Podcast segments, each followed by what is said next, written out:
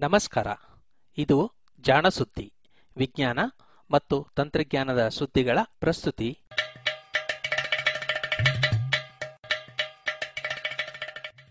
ಈರುಳ್ಳಿ ಸಿಪ್ಪೆಯ ಶಾಕ್. ಈರುಳ್ಳಿ ತಂದ ಕಣ್ಣೀರು. ಇದು ಮೊನ್ನೆ ಪತ್ರಿಕೆಗಳಲ್ಲಿ ಕಂಡಂತ ಶೀರ್ಷಿಕೆ. ಜನಪ್ರಿಯ ತರಕಾರಿಯಾದ ಈರುಳ್ಳಿಯ ಬೆಲೆ ಕುಸಿದು ರೈತರು ಕಂಗಾಲಾದ ಬಗ್ಗೆ ಸುದ್ದಿ ಪ್ರಕಟವಾದಾಗ ಈ ಶೀರ್ಷಿಕೆ ಇತ್ತು. ಕೆಲವೇ ವಾರಗಳ ಹಿಂದೆ ಇದೇ ಶೀರ್ಷಿಕೆ ಈರುಳ್ಳಿ ಬೆಲೆ ಹೆಚ್ಚಾದಾಗಲೂ ಬಂದಿತ್ತು. ಆಗ ಕಣ್ಣೀರು ಸುರಿಸಿದವರು ಬೆಳೆಗಾರರಲ್ಲ, ಗ್ರಾಹಕರು. ನಿಜ.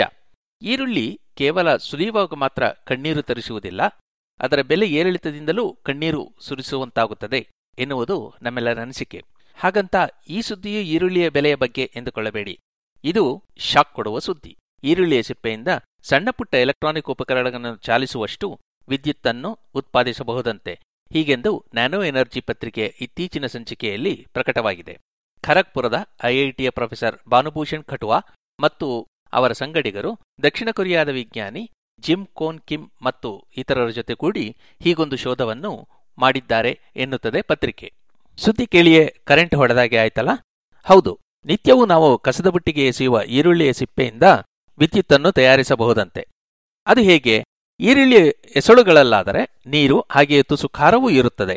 ಅದರಿಂದ ವಿದ್ಯುತ್ತನ್ನು ತಯಾರಿಸುವುದು ಎಂದರೆ ಒಂದಿಷ್ಟು ನಂಬುವಂತಹ ಸುದ್ದಿ. ಆದರೆ, ಒಣಗಿದ ಸಿಪ್ಪೆಯಿಂದ ವಿದ್ಯುತ್ ತಯಾರಿಸುವುದೇ? ಇದು ಸಾಧ್ಯವೇ? ಪೀಸೋ ಎಲೆಕ್ಟ್ರಿಕ್ ತಂತ್ರದಿಂದ ಹೀಗೆ ಮಾಡಬಹುದು ಎಂದು ನ್ಯಾನೋ ಎನರ್ಜಿ ಪತ್ರಿಕೆಯಲ್ಲಿ ಪ್ರಕಟವಾಗಿರುವ ಈ ಶೋಧ ಪತ್ರ ತಿಳಿಸುತ್ತಿದೆ. ಪೀಸೋ ಎಲೆಕ್ಟ್ರಿಕ್ ಎಂದರೆ ಮತ್ತೇನಲ್ಲ. ನಿರ್ದಿಷ್ಟ ವಿನ್ಯಾಸದಲ್ಲಿ ಅಣುಜೋಡಣೆ ಆಗಿರುವ ಹರಳುಗಳನ್ನು ಒತ್ತಿದಾಗ ಒಂದಿಷ್ಟು ಕ್ಷೀಣ ವಿದ್ಯುತ್ ಹುಟ್ಟುತ್ತದೆ. ಇದನ್ನೇ ಪೀಜೋ ಎಲೆಕ್ಟ್ರಿಕ್ ವಿದ್ಯುತ್ತು ಎನ್ನುತ್ತಾರೆ.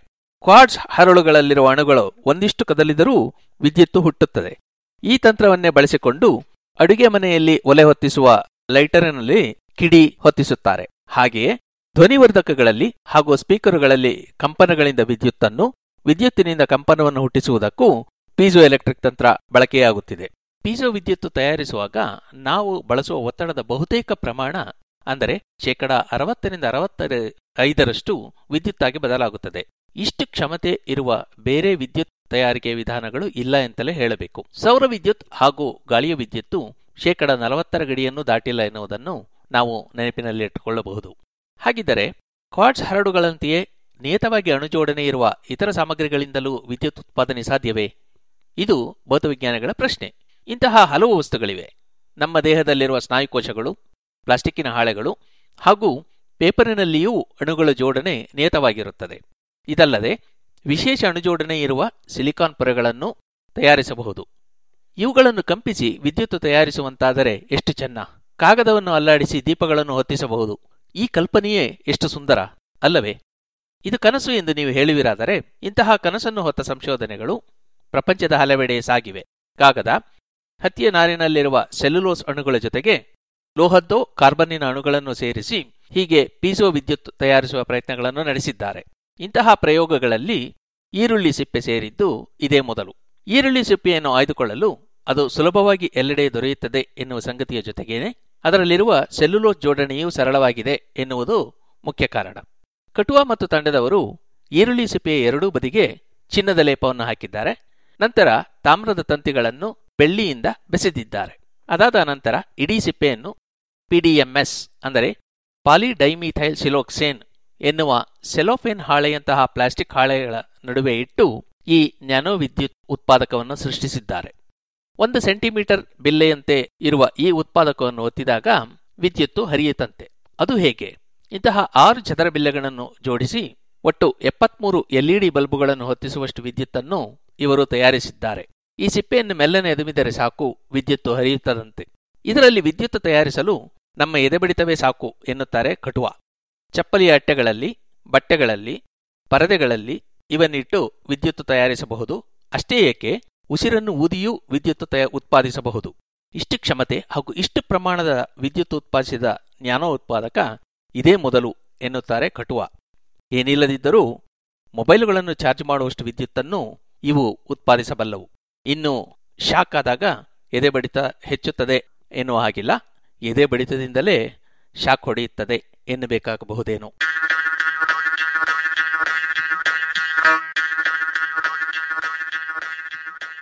ಚುಟುಕು, ಚುರುಮುರಿ.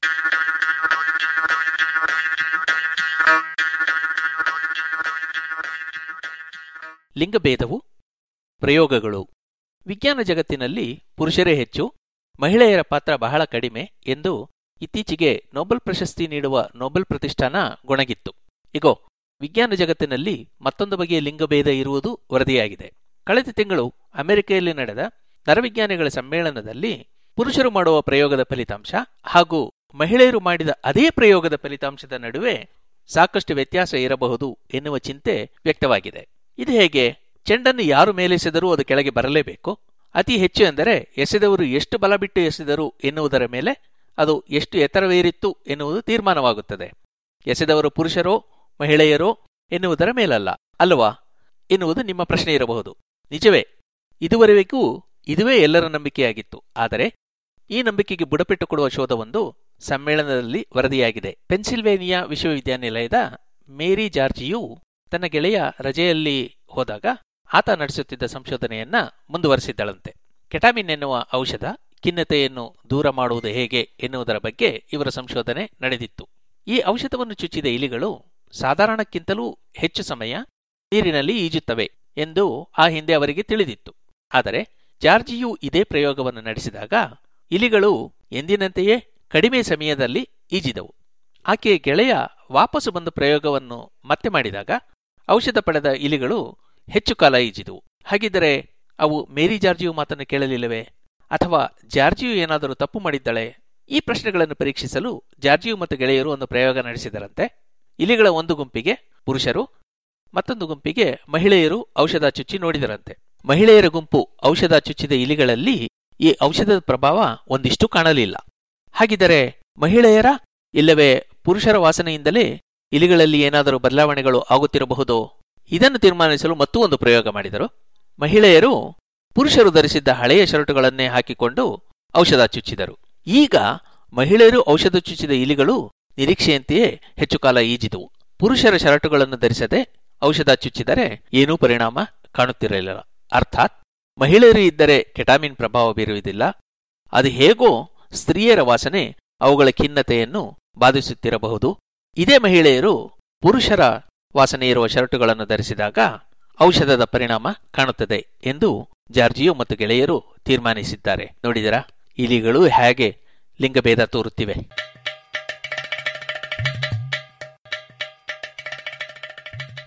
ನೀರೊಳಗಿದ್ದು ಒದ್ದೆಯಾಗದ ನೊಣ. ಎಣ್ಣೆಗೂ ಸೀಗೆಕಾಯಿಗೂ ಇರುವ ಸಂಬಂಧವೇ ನೊಣೆಗಳಿಗೂ ನೀರಿಗೂ ಇದೆ ಎನ್ನಬಹುದು. ಗಾಳಿಯಲ್ಲಿರುವಾಗ ಕೈಗೆ ಸಿಗದೆ ಹಾರಾಡುವ ನೊಣ ನೀರಿನಲ್ಲಿ ಬಿದ್ದ ಕೂಡಲೇ ಜೇಡಿನ ಬಲೆಯೊಳಗೆ ಸಿಕ್ಕಂತೆ ವಿಲವಿಲನೆ ಒದ್ದಾಡುತ್ತದೆ. ಇದಕ್ಕೆ ಕಾರಣ ನೀರಿನಲ್ಲಿ ಮುಳುಗುವಾಗ ಬೇಕಾಗುವ ಬಲಕ್ಕಿಂತಲೂ ಹೆಚ್ಚಿನ ಬಲ ನೀರಿನಿಂದ ಹೊರಗೆ ಬರಲು ಬೇಕು. ಆಗ ಮುಳುಗಿ ಏಳುವುದು ಸುಲಭ. ಆದರೆ ನೊಣಗಳಿಗೆ ಇದುವೇ ಕಷ್ಟವಾಗಿ ಅವು ಒದ್ದಾಡುತ್ತವೆ.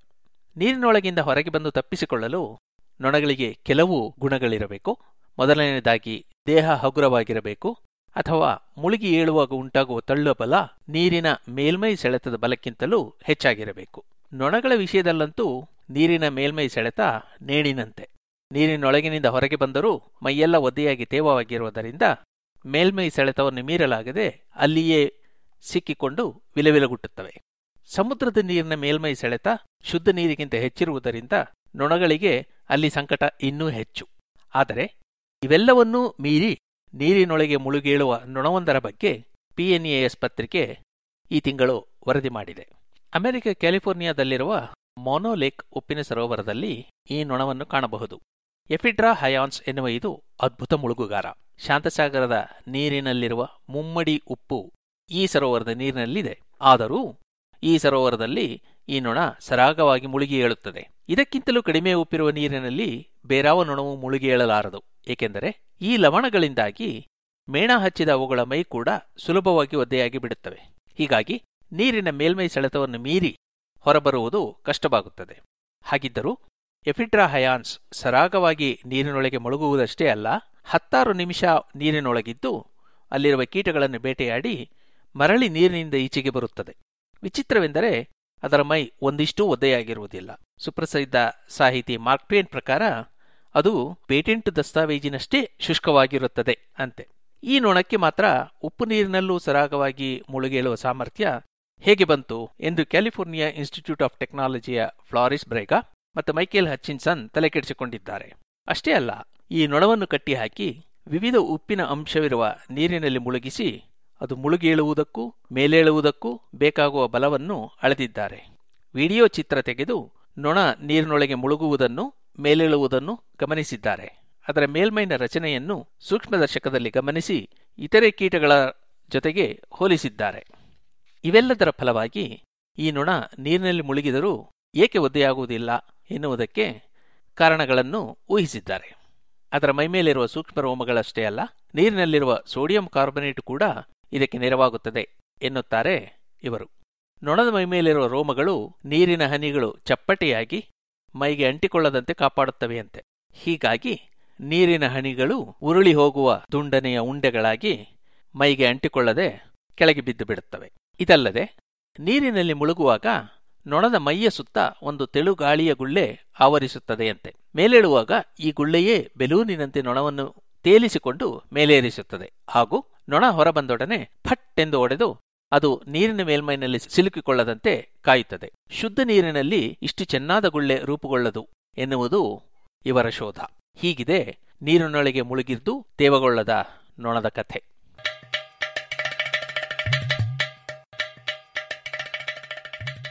ತುಯ್ದಾಡುವ ಸೇತುವೆಗಳು. ಹದಿನೇಳು ವರ್ಷಗಳ ಹಿಂದಿನ ಮಾತು, ಹೊಸ ಸಹಸ್ರಮಾನ ಆರಂಭವಾದ ಸಂದರ್ಭ ಇಡೀ ಜಗತ್ತು ಬಲು ಸಂಭ್ರಮದಿಂದ ಇಪ್ಪತ್ತೊಂದನೇ ಶತಮಾನವನ್ನು ಸ್ವಾಗತಿಸಲು ಸಿದ್ಧವಾಗಿತ್ತು. ಅಷ್ಟೇ ಅಲ್ಲ, ಹೊಸ ಸಹಸ್ರಮಾನಕ್ಕೆಂದು ಹಲವು ಹೊಸ ಯೋಜನೆಗಳನ್ನೂ ಆರಂಭಿಸಲಾಗಿತ್ತು. ಇಂಥವುಗಳಲ್ಲಿ ಒಂದು ಲಂಡನ್ನಿನ ಮಿಲೇನಿಯಂ ಸೇತುವೆ. ಥೇಮ್ಸ್ ನದಿಯ ಮೇಲೆ ಹೊಸ ಸಹಸ್ರಮಾನಕ್ಕೆಂದೇ ಕಟ್ಟಿದ ಒಂದು ತೂಗು ಸೇತುವೆ. ಜೂನ್ ಎರಡು ಸಾವಿರ ಇಸವಿಯಲ್ಲಿ ಇದನ್ನು ಉದ್ಘಾಟಿಸಿದರು. ಆದರೆ ಉದ್ಘಾಟಿಸಿದ ಮರುದಿನವೇ ಇದನ್ನು ಮುಚ್ಚಲೂ ಬೇಕಾಯಿತು. ಏಕೆಂದರೆ ಸೇತುವೆ ಮೇಲೆ ಜನ ನಡೆದಾಡಿದರೆ ಸಾಕು ಅದು ಜೋರಾಗಿ ವಾಲಾಡುತ್ತಿತ್ತು, ತೊಯ್ದಾಡುತ್ತಿತ್ತು. ಎಲ್ಲಿ ಮುರಿದು ಹೋಗುವುದೋ ಎನಿಸುತ್ತಿತ್ತು. ಹೀಗಾಗಿ ಸೇತುವೆಯನ್ನು ಮುಚ್ಚಿದರು. ಅದನ್ನು ಮತ್ತೆ ಜನಸಂತಾರಕ್ಕೆ ತೆರೆಯಲು ಎರಡು ವರ್ಷಗಳು ಬೇಕಾದು. ಮಿಲೇನಿಯನ್ ಸೇತುವೆಯಷ್ಟೇ ಅಲ್ಲ, ನೋಡಲು ಭದ್ರವಾಗಿ ಕಾಣುವ ಹಲವಾರು ತೂಕು ಸೇತುವೆಗಳ ಮೇಲೆ ಜನ ನಡೆದಾಡಲು ಆರಂಭಿಸಿದ ಕೂಡಲೇ ಅವು ಅಡ್ಡಾದಿಡ್ಡಿ ತುಯ್ದಾಡಲು ಆರಂಭಿಸುತ್ತವೆ. ಮೂರು ವರ್ಷಗಳ ಹಿಂದೆ ಅಮೆರಿಕೆ ಬ್ರುಕ್ಲಿನ್ನ ಸ್ಕ್ವಿಪ್ ಪಾರ್ಕಿನ ಸೇತುವೆ ಕಥೆಯೂ ಹೀಗೆ ಆಯಿತು. ಜನಸಂಚಾರಕ್ಕೆ ತೆರೆದ ಕೂಡಲೇ ಅದನ್ನೂ ಮುಚ್ಚಬೇಕಾಯಿತು. ಜನರು ನಡೆದಾಡಲು ಆರಂಭಿಸಿದ ಕೂಡಲೇ ಸೇತುವೆಗೆ ಜೀವ ಬಂತೇನೋ ಎನ್ನುವಂತೆ ಅದು ಎದ್ದೆದ್ದು ಕುಣಿಯಲಾರಂಭಿಸಿತ್ತು. ಲಂಡನ್ನಿನ ಸೇತುವೆ ಅಡ್ಡಡ್ಡಲಾಗಿ ಹೊಯ್ದಾಡಿದ್ದರೆ ಈ ಸೇತುವೆ ಮೇಲೆ ಕೆಳಗೆ ಎದ್ದು ಬೀಳುತ್ತಿತ್ತು. ಗಾಳಿಯ ರಭಸದಿಂದಾಗಿ ಕುಸಿದ ತೂಗು ಸೇತುವೆಗಳ ಉದಾಹರಣೆಗಳು ಬಹಳಷ್ಟಿವೆ. ಆದರೆ ಜನರು ನಡೆದಾಡಿದ್ದರಿಂದಲೇ ಮುರಿಯುವ ಹಂತಕ್ಕೆ ಬಂದ ಉದಾಹರಣೆಗಳು ಕೆಲವು. ಅವುಗಳಲ್ಲಿ ಇವು ಎರಡು.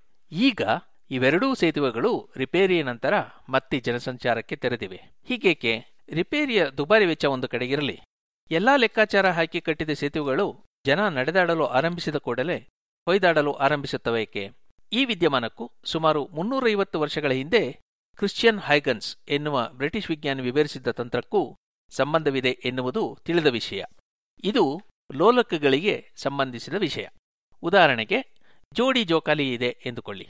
ಒಂದೇ ತೊಲೆಯಿಂದ ಜೋತು ಬಿದ್ದ ಇವನ್ನು ಒಮ್ಮೆಲೆ ತೂಗಿದರೆ ಏನಾಗಬಹುದು? ಹಾಗೆ ತೂಗಿದಾಗ ಮೊದಲಿಗೆ ಎರಡು ಜೋಕಾಲಿಗಳು ಹೇಗಿದ್ದ ಹಾಗೆ ತೂಗುತ್ತಿದ್ದಂಥವು ಸ್ವಲ್ಪ ಸಮಯ ಕಳೆದ ಮೇಲೆ ಒಂದರೊಡನೊಂದು ಕೂಡಿ ತೂಗುತ್ತವೆ. ಒಂದು ಮುಂದೆ ಸಾಗಿದಾಗ ಮತ್ತೊಂದು ಹಿಂದೆ ಹೋಗಿರುತ್ತದೆ. ಅದು ಮುಂದೆ ಬಂದಾಗ ಇದು ಹಿಂದೆ ಹೋಗುತ್ತದೆ.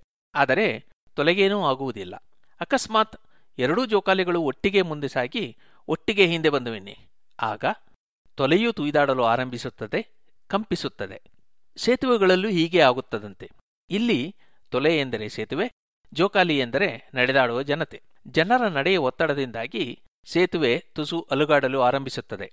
ಆದರೆ ಅದರ ಜೊತೆಗೆ ಜನರು ತಮ್ಮ ಸಮತೋಲ ಕಾಯ್ದುಕೊಳ್ಳಲು ತುಯ್ದಾಡುತ್ತಾರೆ. ಇವರು ಓಲಾಡುವುದು ಹೆಚ್ಚಾದಷ್ಟೂ ಸೇತುವೆಯ ಓಲಾಟವು ಹೆಚ್ಚಾಗುತ್ತದೆಯಂತೆ ಹೀಗೆಂದು ಮೊನ್ನೆ ಸೈನ್ಸ್ ಅಡ್ವಾನ್ಸಸ್ ಪತ್ರಿಕೆಯಲ್ಲಿ ಜಾರ್ಜಿಯಾ ವಿಶ್ವವಿದ್ಯಾನಿಲಯದ ಇಂಜಿನಿಯರ್ ಐಗೋರ್ ಬೆಲಿಕ್ ಮತ್ತು ಅವರ ರಷ್ಯನ್ ಸಹೋದ್ಯೋಗಿಗಳು ಪ್ರಕಟಿಸಿದ್ದಾರೆ. ಇವರ ಪ್ರಕಾರ, ಸೇತುವೆಗಳು ತುಯ್ದಾಡದಂತೆ ಇರಬೇಕಾದರೆ ಅದರ ಮೇಲೆ ನಡೆದಾಡುವ ಜನರ ಸಂಖ್ಯೆಯನ್ನು ಮಿತಿಗೊಳಿಸಬೇಕಂತೆ. ಅಂದರೆ, ಯಾವುದೇ ಕ್ಷಣದಲ್ಲಿ ಸೇತುವೆಯ ಮೇಲೆ ಗರಿಷ್ಠ ನೂರ ಅರವತ್ತು ಮಂದಿಗಿಂತ ಹೆಚ್ಚು ಇಲ್ಲದಂತೆ ಕಾಯ್ದುಕೊಂಡರೆ ಸೇತುವೆ ಸುರಕ್ಷಿತವಾಗಿ ಇರುತ್ತದೆಯಂತೆ. ನೂರ ಅರವತ್ತಕ್ಕೂ ಹೆಚ್ಚು ಮಂದಿ ಒಂದೇ ರೀತಿ ನಡೆದು, ಒಂದೇ ರೀತಿ ಓಲಾಡಿದರೆ ಅದು ಎಷ್ಟು ದೊಡ್ಡ ಸೇತುವೆಯನ್ನು ಕದಲಿಸಿಬಿಡಬಹುದು ಎಂದು ಇವರ ಲೆಕ್ಕಾಚಾರ ತೋರಿಸಿದೆ. ಆಹಾ, ಎಲ್ಲ ಸರಿಯಾಗಿರುವಾಗಲೇ ಹೀಗೆ. ಇನ್ನು ಸಿಮೆಂಟಿನ ಜಾಗದಲ್ಲಿ ಮರಳು ಹಾಕಿ ಕಟ್ಟಿದ ಸೇತುವೆಯಲ್ಲಿ ಏನಾಗುತ್ತದೋ ಎಂದಿರಾ? ಅದನ್ನು ನಾವು ನೀವು ಲೆಕ್ಕ ಹಾಕಬೇಕು. ಅಷ್ಟೇ.